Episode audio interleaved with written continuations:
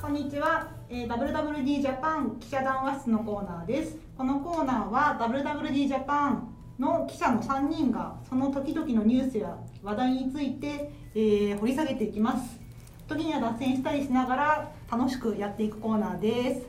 はい本日の司会は私磯君とそしてご一緒するのが林です。横山です。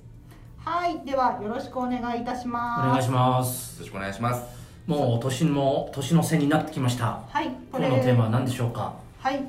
今日のテーマはですね、まあ、こういう年末恒例メディアであることといえば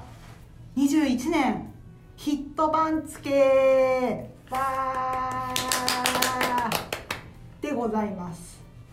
というわけでまあいろんなね媒体さんが基本的に年末になるとヒット番付いろいろされるんですけれども、まあ、例えばこの日経 MJ さんとかも、えー一番歴史が長いですよ俺ね。あ MJ が長いんですねうん、多分長い。この番付形式の。なるほどという豆知識も挟みつつは12月3日の号で、まあ、21年ヒット商品番付東の横綱が Z 世代、えー西の横綱大谷翔平さんというふうに発表されてます、わはい。ーというまあ納得ですよね。まあ Z 世代、まあ今年生まれた言葉では全くないけれども、一般的にバーって広がったのはやっぱ今年かなとは。どどういうあれなんですかね。なきっかけというか、Z 世代が注目された理由ってあるんですか？に21年。なんだろうね、選挙がまずあったよね。確かに衆院選挙があって、こういう若者世代がどういう反応を示すのかみたいなあ。結構フォーカスされてましたよね。フォーカスされてたよね、ただあんまうりこう結果はなんか全然 Z 世代の意見が反映されず、まあ、投票率自体がそんなに Z 世代若い世代が高くなかったとフェードアウトみたい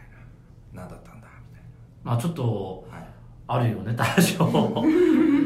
期待してマーケティング的にみんな期待してるけれどもそうは言ってもでも Z 世代初初の初というかそこから生まれているいろいろな商品の流れっていうのはあるんじゃないですか磯君さんまあ、よよく言われますけどああいう、まあ、なんていうんですかこう気候変動とかに対してのあ意識のですね。うんそう持ち方うん COP26 そうそうそうそううん、があってやっぱそこはかなりフォーカスされてましたようね、やっんうんぱりなんかそれって単に意識が高いっていうんじゃなくて、まあ、私 Z 世代でも何でもないんでこんな話してもあれなんですけどなんかやっぱこうこれから生きていく時間が長い人は私の人生が奪われるっていう意識がにどうしてもなるっていうのはすごい私は腑に落ちるから、まあ、そこを皆さん Z 世代がそう思うのはそうだなと思ったり。うんそうですね彼らがあのなんていうか喚起して注意を喚起してそれを我々が、まあ、改めて他の世代の人たちが、まあ、もっと向き合ってあそうだなって納得して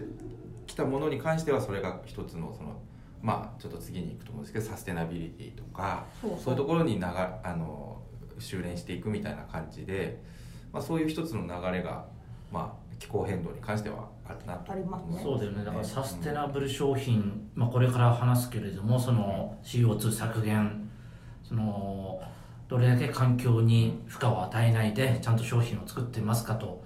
実際のところそれが実際に Z, 商 Z 世代が、えーそれをし物を買う基準にしてるかっていうとまたうん議論があるところだと思うんだけれども少なくとも作り手の打ち出しとしてはすごくそういった商品が注見え目ましたねされていて、うん例えばなんだろうマッシュルームレザーいきなり話を始めちゃうけどおマッシュルレーザーあエルメスエエルルメスあのそバッグの最高峰のエルメスがう、うん合成のレザーを使う使うとそれがマッシュルームレザー横野さんちょっと解説してもらっていいはいでマッシュルームレザー自体はアメリカのスタートアップ企業の、まあ、ボルトスレッズが展開している企業で原料というか作り方が、えっと、キノコの菌糸を、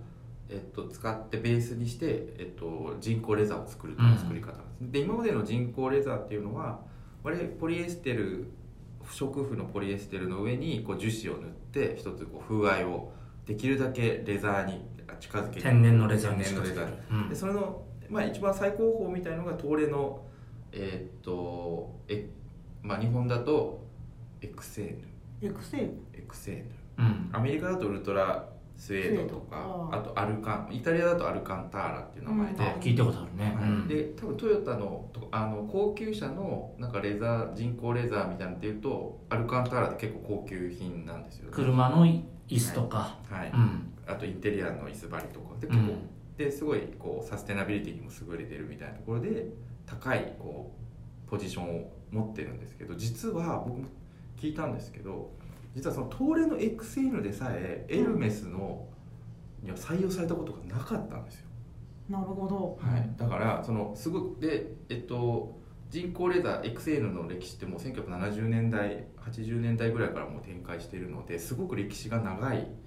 素材なんですよねでそんなにそんなそ歴史が高い素材でさえエルメスは採用したことなかったのにポットでの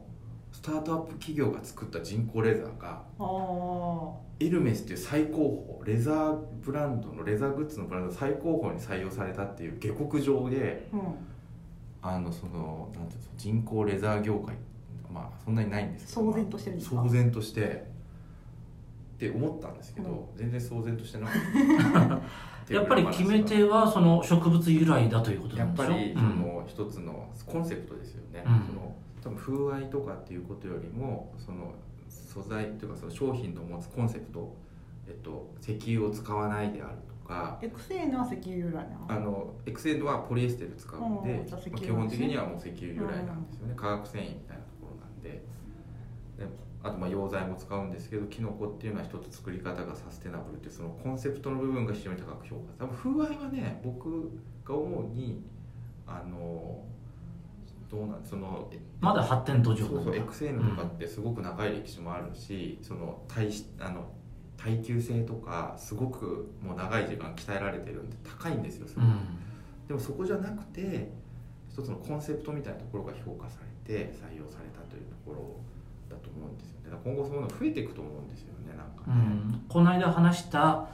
えースパイバーだっけスパイはそうですねああいうふうにその石油由来じゃない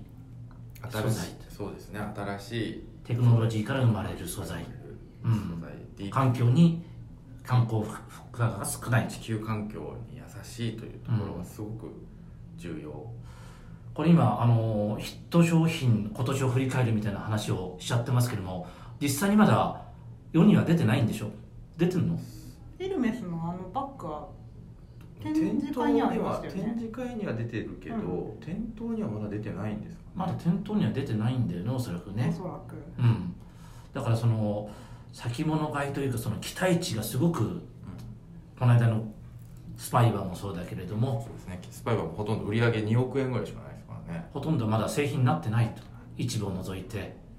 期待値だけでこう特にその我々の業界が高まってるということだよねまあでも、まあわ、アパレル業界というよりも、まあ、どっちかっていうとこうなんていうんですかねスタートアップあのベンチャーキャピタルみたいなところがとかあの要はファンド投資ファンドみたいのがこうすごく注目しているので可能性を可能性をうん持ってるんで、まあそのファッション業界だけがというよりも、まあ、ファッション業界を巻き込みながらそのいわゆるディープテックみたいなところが今すごく注目を浴びてるみたいなうんちょっと僕のもうこのままこの話素材の話ちょっとしちゃおうと思っててでそういう意味で、えっと、ポリ乳酸繊維っていう PLA 繊維っていうんですけど、ポリ乳酸繊維はい、っていうのがありまして、うんで、えっと、そいわゆる成分解性プラスチックというカテゴリーなんですけどプラスチックなんだけど土に埋めるとまた水と CO2 に分かれるといううんあー形でも弱くないんですかまあそこら辺はね本当にねよ弱い弱い弱いのか弱くないのかで言ったら弱いんですよでプラスチッククってやっぱりまあポリエステルも何でもそうですけどそのなんていうのすごく品質の安定性が高いからみんな使うわけじゃないですかでそれをえっとそだだけどそれが地球環境にすごく大きな負荷をかけるのでそっか安定してるからそうウなんですミガメのお腹の中でもそうなんですそのままそうどんなものに使われてポリ乳酸繊維自体はあのーそうそうそれであのちょっとポリ乳酸繊維のあの説明もちょっとしないといけないんですけどポリ乳酸繊維自体はあの今すごく注目を再びあの集めてるんですけど再びなんですよでポリ乳酸繊維自体はもう9 1996年にユニチカというあの繊維大手がもう商品化していてそんなに新しい素材ではないんですうんうんただそれがこの20年ぐらい経って再びあのなんていうのかサステナブル素材の本命素材みたいな形へでーすごく注目を集めててやっぱりその分解性とあと原料が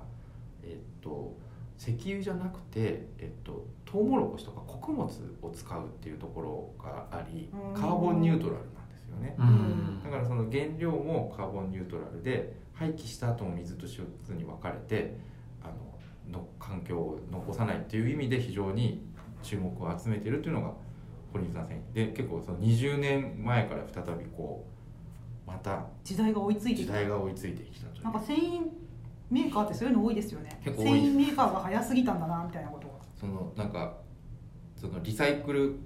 ポリエステルってあるじゃないですか、こううんケミカルリサイクルって言ってこう、ずーっとこうなんていうのサークルうんで、ね回収服を回収してまもうた一回戻り分解して戻る糸にして糸にしてみただいなからねこう、うんクローズドループって言って永遠に回っていくみたいな、う日本の繊維メーカーがそれって実はすごい線と走ってて1995年に帝人まあ今帝人フロンってやってるんですかね帝人がもう商業化しててんエコサークエルコサークル歌も覚えてますよね何歌ってエコサークルリサイクルってやってますよねテレビ CM そうですよねやってますよね僕ちょっと覚えてないんですけえどー、 いつぐらいにやってたんでやってましたよすかいや私の幼少期とかじゃないですよそんなもうあの業界にも入って高校生ぐらいかあ大学生ぐらまいだあのそうですね、うんまだこういう仕事始める前の話ですね、耳残りがある素晴らしいいやだから素晴らしいんですけど、う実質今帝人さんっていうのはそのエコペットプラスっていうのは今原料がちょっとうまく調達できなかったりしてそのリサイクルポリエスあの製品を回収してアパレル製品を回収して分解して再生するっていうエコペットプラスに関しては実質停止しているような感じであのまああのポリエステルのリサイクルはやってるんですけどみたいなことがあってだから日本のね企業ってちょっとね先を行き過ぎちゃってるんですようんというなるほどこのねサステナブルの流れの中で再び今こそねもう一回やっていただきたいですよね、ええはいいきなりなんかヒット番付なのにサステナビリティ会みたい になってでるもまあだけ一どつサステナブルっていうのが今年の僕僕的には、うんあのもう横綱にしていいんじゃないかなと思ってあの日経 MJ だと大関に入ってますけど西の大関です西ねの大関あのファッション業界だとあの横綱にしていいんじゃないかなと思うんですけど、あ皆さんは反対なんですかうん まあもうなんだあろう言いづらいよねこの数年ずっと横綱張ってるような気がするんだ けど、うんやっぱり横綱多分来年も横綱張ってるんじゃないかといいやういいじゃないですかずっと横綱綱でえ他にはどんなああこれ今年らしいねというものありますか私は僕キャンプとかのその消費の盛り上がり、まあ、去年からずっと言われてますけど、うんキャンプね一番象徴的なのうが、ん、スノーピークうん業績で好調業ですね績絶好調ですよだってパーパスドリブン企業の代表ですね言いたいだけでしょさえーっとねこの前、えー第3四半期の決算が発表されたんだけれどもはい売上高がどれぐらい伸びてるでしょう今年えーっと何月から何月だろうこれ、前年同期比ですかえー1月から9月まで一番キャンプ最盛期ですもんねああー19 21年1月から9月まで前年同期比でどのくらいだったんですね、えー、まあ3割増とかえー、61%増素晴らしいなかなかね1.6倍ってないですよそんだけ供給できるってすごいですねそうね仕込まないとこれできないので、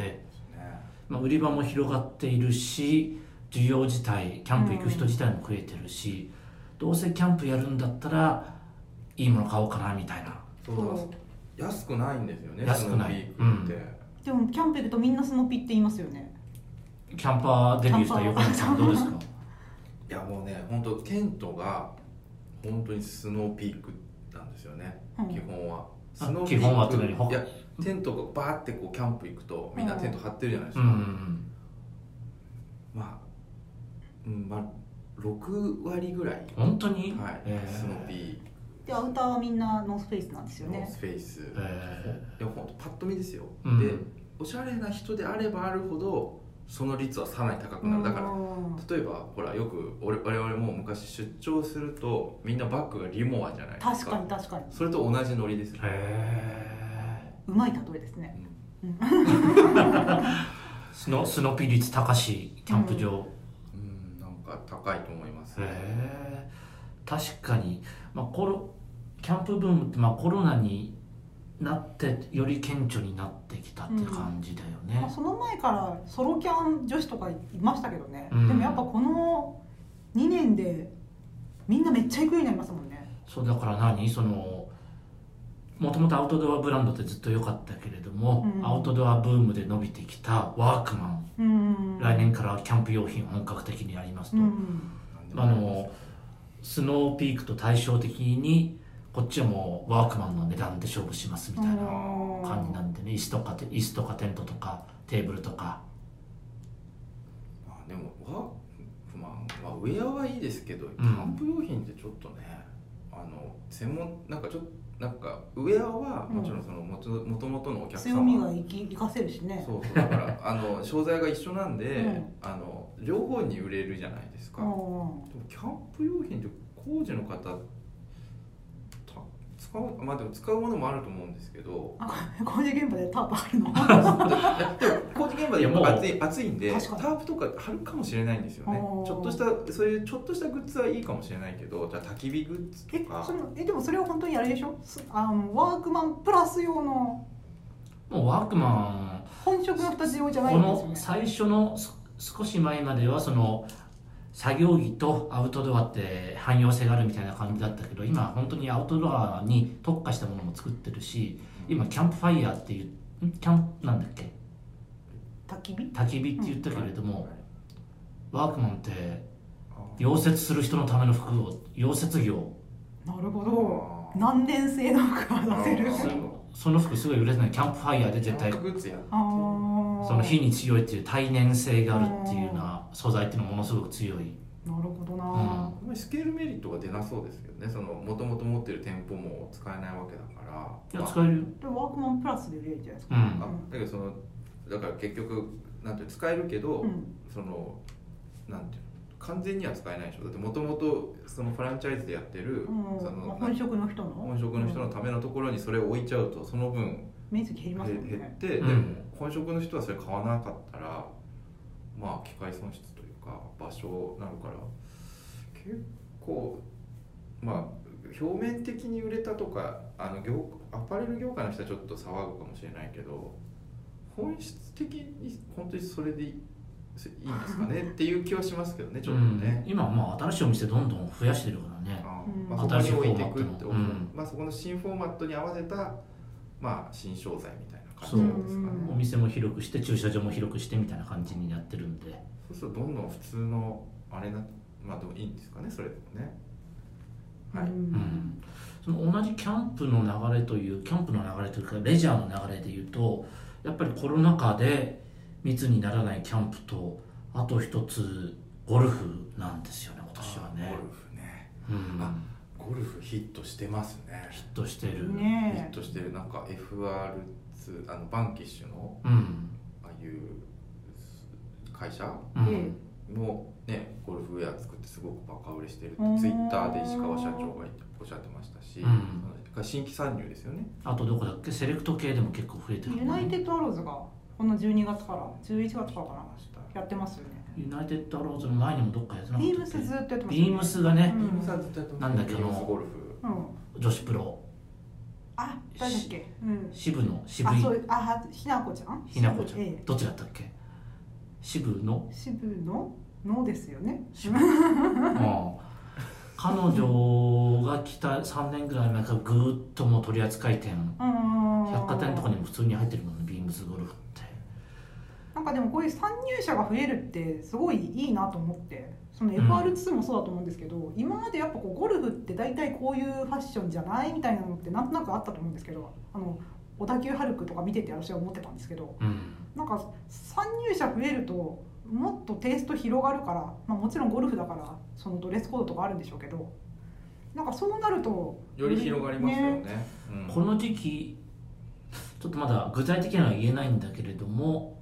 いわゆる裏腹系のブランドも続々とあやるんですね楽しそあでも年代的には年代的へにーその裏腹世代が30代後半40代うもう40代ですうねん40代ですねがそのさっきのなんだっけ石川さんじゃないけれども、うんゴルフ世代になってくるのでうんえドンピシャなんだよねまあ、やっぱりねあの、まあ、ち地方の人とか40代に入ってくるとうん子供も結構大きくなってるんで、じゃあくるもう何するかってよかこう今まで子育てで忙しかった人たちが割合こう、何しようかっていう時に、うんこうやっぱ車もあるし、うっんていうのでゴルフって楽しいと思うんですよね仲間と一緒にできるし、まあ、キャンプゴルフっていう感じがあるんですかね。うんパーリー・ゲイツ TSI が出してるこれもコロナ前の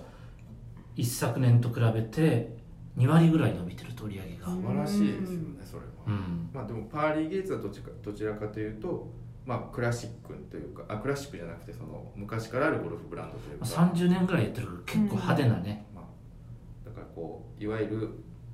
もともとのあのゴルフブランドですよね新規参入とかではなくもういわゆる30年やってるからと昔は何だろう新興勢力みたいなイメージですけどうん今もうほとんど王道みたいな感じ確かに新スタンダードみたいな新スタンダードも素晴らしい世代代わりしてるから確かに昔のゴルフブランドって確かにキャロウェイとかのイメージですもんねあだマンシングとあかマンシンマンだシそうングででしょ、うんそううんマンシングはあまり多分そんなに話題にならないんででもなんかマンシングとかほらあのペンギンさんがあれペンギンのマークのやつですペンギンがマンシングだね、うんあとほらこうあのあとゴールデンベアは違うか大体ねゴルフブランドって動物キャラクターになってる ので、あそういうもんなんですねうん、ジャック・ニココラウスのねゴーゴールデンベアあ一番オーソドックスなやつだーえラコスって違いますよねあれランコスはテニスだねそうですよね、うん、大体ゴルフブランドワンポイントとか、パーリーゲッツだってウサギのキャラクターああるそようだねあとルコルコック・スポルティフやっぱり代表的なの確かにうんあれ鶏ですもんねあれ鶏だそうねですねうんあでもそのねパーリー・ゲイズなんかはすごくこう冬の時代もあったと思うんですけどずっとこうブランドの軸をずらさずそして堅実に成長を続けて今があるっていう意味ではうん非常になんというかこうこなんかこう今時珍しい心温まる話だなと思うんですよね。これうちのとインタビューも面白かったですよねうん、何のインタビューだっけあこのパーリー・ゲイツのディレクターさんああーはいはいはいええ、なんかすごくつくづく思ったのはこの間うちに出た UA のそのゴルフあユナイテッドアローズのゴルフの記事を見ても思ったんですけどこの人多分めちゃめちゃゴルフが好きだから服を作りましたっていう感じなんだなと思ってうんなんかそういう人が作るとやっぱ熱量が伝わるからそういうのが大事っていうのが私このパーリー・ゲイツのインタビューでも本当めちゃめちゃゴルフで遊ぶの好きなんだろうなとああ思遊ってび人だよねだからそう今すごくそのファッション業界真面目になってきちゃってるんでそのサステナビリティとかすごく真面目なテーマそう大事なんだけれどもそうじゃなくてもう少しチャラチャラしたところが逆に今新鮮に映るのかなるもしれなほいど真剣に働き真剣に遊べということですねそういうことですねうまあん女性の参入も増えてますあ女性がこうやる人も増えてねいますよね若い女性とかよくゴルフやってますもんねなんか増えてるねうなんんとなくなんかその遊びっていう あなんか水商売系の人が結構ゴルフやってる気がするん だよそれ昔のイメージですいやいやなんか今ね今今私ね YouTube でスノーボーダーの YouTube とか見てると若い可愛い女の子とかオフシーズンにやってるよ何をえゴルフあをゴルフうんね、そうそうなんかなんかパパ活いちょっとやめてそようみたいな匂いもそれは昔からそのゴルフあそうなんとホステスさんと一緒に日曜日行くっていうのがあったもん社交ねですもんうんあそれはそうなんだけカれルチどャーはあもるそれとはまた別のうん新しい若い人増えてるよっていう話で、ね NHK 見てたらこの前あのしなんかこう新賞金女王っていうのが出てて、うんでそのトップランキングトップを争う人たちっていうのが上位5人か10人ぐらい出てたんですけど全員20代前半だったんですよ、でゴルファーの女性ってみんなお綺麗ですよねそううん若くて綺麗だからその僕らからするとそのなんだっけあの若い世代その上原さ上原上田桃子上田桃子さんとか若いと思ったんで、もう今さらにその下の本当にうん20代前半の新人類じゃないわ新世代たちがうんもうすごい勢いでしかもねやってて、まあ、ルックスも良くてでファッションもなんか結構結構ね韓国韓国の女子ゴルファーが結構ピチピチのアンシネさんとかそういう感じですよねゴルフをやってきてる流れがあって日本でもその流れがあってかなりセクシーにうんうんな上も一部ではあるよね、うん、ちょっとなんかゴルフの話ばっかりしてしそまっうたでんすねで、ちょっと長かったね、はい、もう少しなんだその Z 世代を表すヒット商品なんか磯君さんないの Z 世代を表すヒット商品うん Z 世代を表すんなんかないあれねわかる Y2K Y2K Y2K Y2K もだし Y2K なんどのくらい小結びぐらい、入ってないこっちには、うんうんいや我々的に我々的なんかさには私はむしろその若い世代やっぱりゴルフってなんだかんだ言ってもうちょっと年上だと思って、んさっきの話で私が思ってたのは横乗り系のスポーツとか思ったんですよね横の東人京オリンピックで、ああススケケボボーうね、ん、あとあのサーフィンサーフィンになったね、うんでまあその珍しいねそこから東京オリンピックでいろいろあのアシックスのレプリカのジャージも非常に売れましたよね商品メダルかけてもらう時の、あそうですそうですポディウムジャケットっていうんですかうんうんちょっと朱色みたいな、ねあれ綺麗な色でしたよねうん、あれなんだっけ、えーデザイナーさんが絡んでるんでしょ、あそうですそうですソマルタをやっていらっしゃる広川玉江さんという方がう、ん、その網の組織とかを一緒にアシックスさんと作られたという話でああやっぱりねそういうのなんか感じさせるように言わ言われればうんうんうんうんそうでまあそういうところをを私はさっき思っていたりはしたんですけれどもううんん他何か皆さん気になるところありますかやっぱデジタル化というところで言うと、まあ、ファッションっていうかまあ NFT そうメタバースメタあバースの方あうんうん、メタバースって何ですか改めて横山さんなんですかねちょっとそこを分かりやすく解説してくれよー Facebook の話とかしてくださいなんか要はこうネット上にある仮想の仮想の世界ってういんうだからすごくね広いんですよなんかそのネット上のコミュニティっていう意味だとそのフェイスブックのコミュニティもまあメタバースだしああのゲームーうんもゲーム集まれ動物の森みたいなどもうメタバースなんですけどなんとなく今こうメタバースで注目されてるのってやっぱり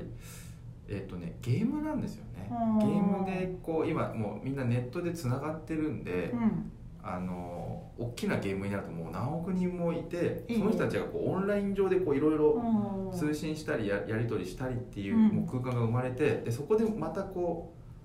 う売買あのデータを売買するだからその装備を売るとか何とかを買うとかっていうことがもう行われててええでしかも、えっと、場合によってはそのもちろんそのゲーム会社が出す装備を買うっていうのもあるけど、その装備をまたユーザー同士で売買するっていうことも行われてるんですよ、一部のゲームでは。だそうするともうそこで巨大なマーケットが生まれてるんですけどあー装備って何ですか装備ってなんかいまあわゆるファイナルファンタジーのなんかその剣と剣かうんもちろんあるんですけどあとその中にまあ洋服っていう洋の服がある、うんこうなんかドレスとかうん洋服とかあと装備みたいなものあるんですよね、うんどんな例えば我々の知ってるブランドもあるのそうでそこですごく今注目されたのがあのバレンシアがうんがあのその人気ゲームとコラボして売ったのが、しかもすごい限定アイテムみたいな形で売ったんですけどそれがもうすごく人気でへえものすごく売れたというか人気が出たんですよでやっぱりやり方もでバレンシアガのすごく面白いところは、えっと、ゲームで先に発売したんですよでそれをまたリアルでも売ったんですよ何を作ったのパーカーですねパーカー、はいうんパーカーを作って売ったという形ですねどれぐらいの値段なのそれはね忘れました高いリアルのいやリアルと一緒ですよだからその500ドルとかなんかへーあじゃあなんだっけパーカーいくらだっけいえでもさもしも500ドルだったらさバレンシアガのパーカー買うよりは安いですよねやだからそれ大体一緒ぐらいなんですよあーあー一緒なのリアルの商品お店で売ってる商品と確かどう仮想空間で売ってる商品がいやちょっとねそこまでね僕もね詳しく あの突っ込まれると困るなんかこの間向こうさんのあ弊社の編集統括の向こうのあの朝届くエディターズレターで向こうさんがこのそういうデジタル上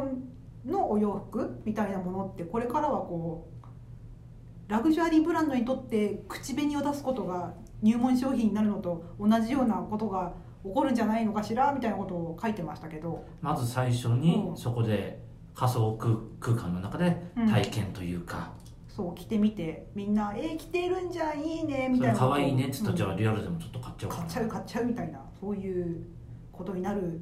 可能こ性れもから秘のめて世るのんだ中はそうかもねみたいな話ですよね、うんうんまあ、あとあれですよねそういうメタバースのそういう話だとその NFT でいろいろスニーカー売ったりうんそのお洋服のコレクション丸々売ったりみたいなことが今年は話題になりましたよね NFT ってなんだっけ非代替性トークン、うんつまり、え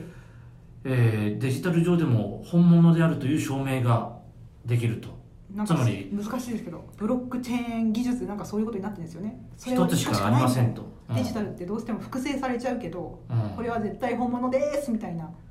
ことが言えるものってことですよねうんだからなんかそれの売買も始まっていて、ある意味バブルみたいな感じですよね結構高値高値がついてるよねなんかねね、しかもあれも仮想通貨のイーサリアムでおいくらですみたいなこと言われるかうら、んこれはいくらおい日本円でいくらなんだろうとか思ったりもしますけど、だからさこういうヒット商品番付ってやってるけれども、うんリアル版と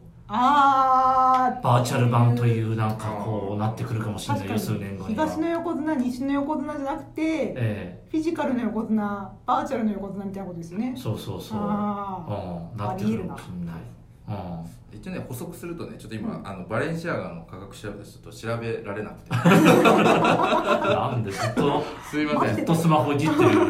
まあまあそれであうんの NFT の話出てたと思うんですけど、なべ N メタバースと N NFT って切っても切れない関係で、うんうんあのなんで NFT っていうのが重要かあとね、N、あと仮想通貨ーうんメタバース NFT 仮想通貨全部一連の一つのひとまとまりで、うんなんでかっていうとあのメタバースって国境を越えててうんあのこ越えてるんであのなんていうんですかね通貨がうんもうバラバラじゃないですかでドルであるのか円なのかみたいな、あとゲームとゲームをじゃあ超えるとうんアイテムどうするんだとかなるほど、いね、うので、それをじゃあどうするかっていう時に NFT でちゃんと証明して仮想通貨だとそのなんかなんていうんですかね通貨の制限がなくなるんでう、ん、ゲームも超えられるし国境も超えられるしそれ仮想空間内で全部やり取りできるから仮想通貨ってすごく便利なんですよね。っていうので、まあ、え NFT とか仮想通貨っていうのがメタバース内でメタバースが広がれば広がるほどそこで商商業的なやり取りが増えれば増えるほど NFT とメタバースの重要性も同じようにすごく高まっていくということなんですよね。はいなるほどはいこういうマーケットも見ていかないといけないと我々3人ちょっとまだこの辺そう勉強が足り実て際いになはがらね中の世界に入ってないので、はいうん、私はあとこれは21年ヒット番付で言わなければと思うのはこちらですなんです吸水ショーツああ女性用のねそうそうそうそうそうそうまあ女性の生理のそうそうそう、うんまあ数年前からいろいろこ D2C 系のブランドとかで出てたようねやってましたけど、まあ、やっぱユニクロと GUGU が先でしたけど GU とユニクロが参入したことが大きかったなと私は思いうん一気にマスに広がそうるで実際これで使った人も多いんじゃないのかなと思いましてうん D2C 系だと5000円前後するのショーツとか5000で円6000円とかするんですよ、うんまあなんかそこはまあそのなんていうんですかその量吸い込む、うん吸い込むというかまあその量が機能的そうユニクロとは違いますよねみたいなところもまああったりはしますけれどもユニクロだと大体いくらぐらいなのユニクロは2000円しないぐらいですねああ1900いくらとかだったかな普及価格としてはそね、ううん強いよねそのそうユニクロ価格は5000円をちょっと試しに買ってみるっていうのってなかなかそういうことにもともと意識がある人じゃないとうんいかないかもしれないけど、まあ、1900円ぐらいだったら1枚ぐらいやってみようかなみたいな人ってきっといるなと思って。なんかねこれは本当に女性のライフスタイルを変えるものだと思うからうん、うん後から人なんていうんですかこう後年になってみると振り返ってそうそうこそうのそうそう吸水ショーツ元年だったなみそうたいな感じそうにそうそうそうなんか似たようなやつだとあのほらユニクロのなんとかブラあ前開きブラあ違う違うあのほらあの一体化してるやつインナーとなんていあうんだっけあれああのーあれねあの えあれあれあれごめんなさいアンダーウェアブラトップねえブラトップブラトップブラトップ、うんブラトップと同じようにだってほら、うんブラトップが普及したことでもうランジェリーの市場食ったわけじゃないですか、うんであれでこう、なんていうの専業メーカーランジェリー専業メーカーもちょっとなんていうんですかね売り上げが減ったって言われてるぐらいのうん一つの、なんか革命マーケットを作ったマーケットをうんだからそれもしかしたらそれと同じような形で、うん、あの生理用品のシェアをちょっと食う可能性もあるということですかねまあだからそのぐらいのむしろあれですよねポテンシャルがあるそうあ全然あると思いますそれ本当に人生を変えると思うのだって中学生とか高校生の子驚愕だと多分もいろいろなんかトイレに行く時に荷物を持たなきゃいけないとか嫌なう嫌だなって思うことがいると思うあか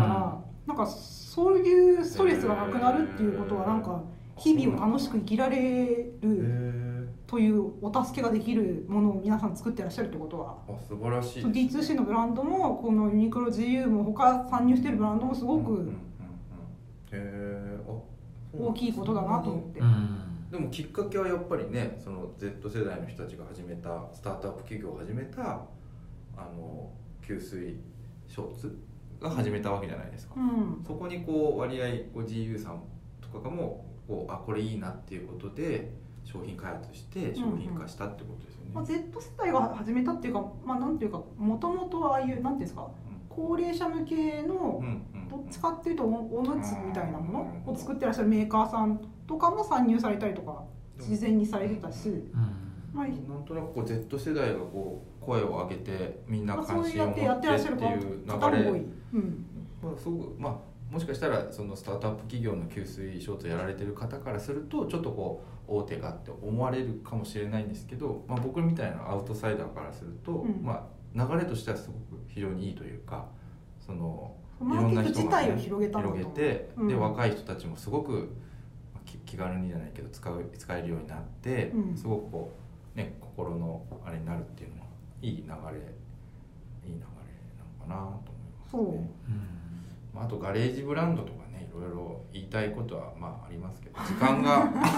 時間がもう来てるんで言い足りないことない言い足りないこと大丈夫ですかえああいうパジャマスーツの話とか大丈夫ですかパジャマスーツもあったねうんまあビジネス部屋の時少し話したかなうんそううんえあと先ほど我が社の Z 世代にいろいろ聞き込みをしたところ非常に BTS の話をしてますよね、ああしてたねまあ、ここから何が広げられるのかっていう BTS いろんなブランドとも組んでやってる そうもそんうねそう、まあうん BTS に限らずブラックピンクとかが本当に女子のファッションだと、いやもうこのすごいですよ韓国系の勢いっていうものはうね、んな勢いが増すばかりですよね、ううんん、一番影響力あるもんねうん BTS ってだってあのなんだっけなんかこうアメリカのなんかアワードねアワードも取ってて、もうすごいですよねそのなんていうのアメリカで活動する韓国人ではなくて韓国のアーティストがその取るっていうのって本当にこう素晴らしいことだなと思いなが素晴らしいら、はい、うんで実際いろいろこうファッション業界にも売れるネタをくださいますからねまあ、着用すると売れるみたいな、そうそうそうそうそううんミニスカートを出すブーツとかもああ、まあそうなんだ直接的に彼女たちはあのブラックピンクとかが要因かと言われたら難しいけれどももちろんそういう格好もしてるしなんか髪型とかでもやっぱり流行りを作り出す韓国スター初の世界的メガトレンドみたいなそのうそうそうがいっぱいあるってことですよねそうそうだよねねうん素晴らしい本当にもう欧米だけが発信源になった時代と違ってきてるって感じだよねうん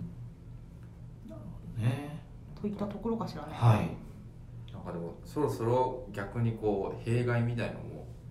なんか出てくる予感もしますけどね来年なんかになるとそのやっぱり韓国のそのガールズグループとか見てるとやっぱスタイルが良すぎるあのみんな足細いくてあーダンスも上手くてで結構そのみんなストイックなんですよねうんうんすごくあのライフスタイルもだから若い子がそれを真似するとなんかやっぱりこう昔からそういうのよく言われてましたけどその成長に良くないとかなんか社会問題になるじゃないですかそういうとこついてくんねだからそういうことがねそろそろ来年とかはなんかこう問題になったりするんじゃないかななんてあの多分お年頃の中学生とか高校生持ってる親御さんとかはなんかちょっとそういうふうに思ってんじゃないかなと思ってえでもそんな AKB だってストイックの方がストイックなんじゃないですか、でもいやそのなんていうのうん、こうもう完全にあなんていうのもうスタイルが良すぎるんですよあーまだあから普通のスタイルじゃないんで,、うんでそれに憧れちゃうじゃないですか、うんみんなでそうするとやっぱりちょっと不自然なうん、あのなんていうごの飯食べなくなっちゃうとかそういうことそうですね、おだーまあそれはわからないけどそうなると思うそうこうバッサリバッサリ切られた感じ が一そうですね応あの僕が言っと言ってたってことはちょっと記録に残しておいてくださいカットしてるかもしれないな あはいじゃあ大丈夫ですね喋り足りないことはないですねーいやたくさんあるけ どいいですはいはい、じゃあ本日の2021年ヒット商品ヒット番付考える会はこれでおしまいであちなみに来週次回もあの2021年を振り返るっていうあのすネ2タ週続けて振り返っちゃう振り返っちゃううんもうずっと振り返るうんはいすごいね反省していく来週はニュースあニュースはいはいという自己予告も出たところではいはいおしまいにしますおしまいですありがとううございましありたがとうございました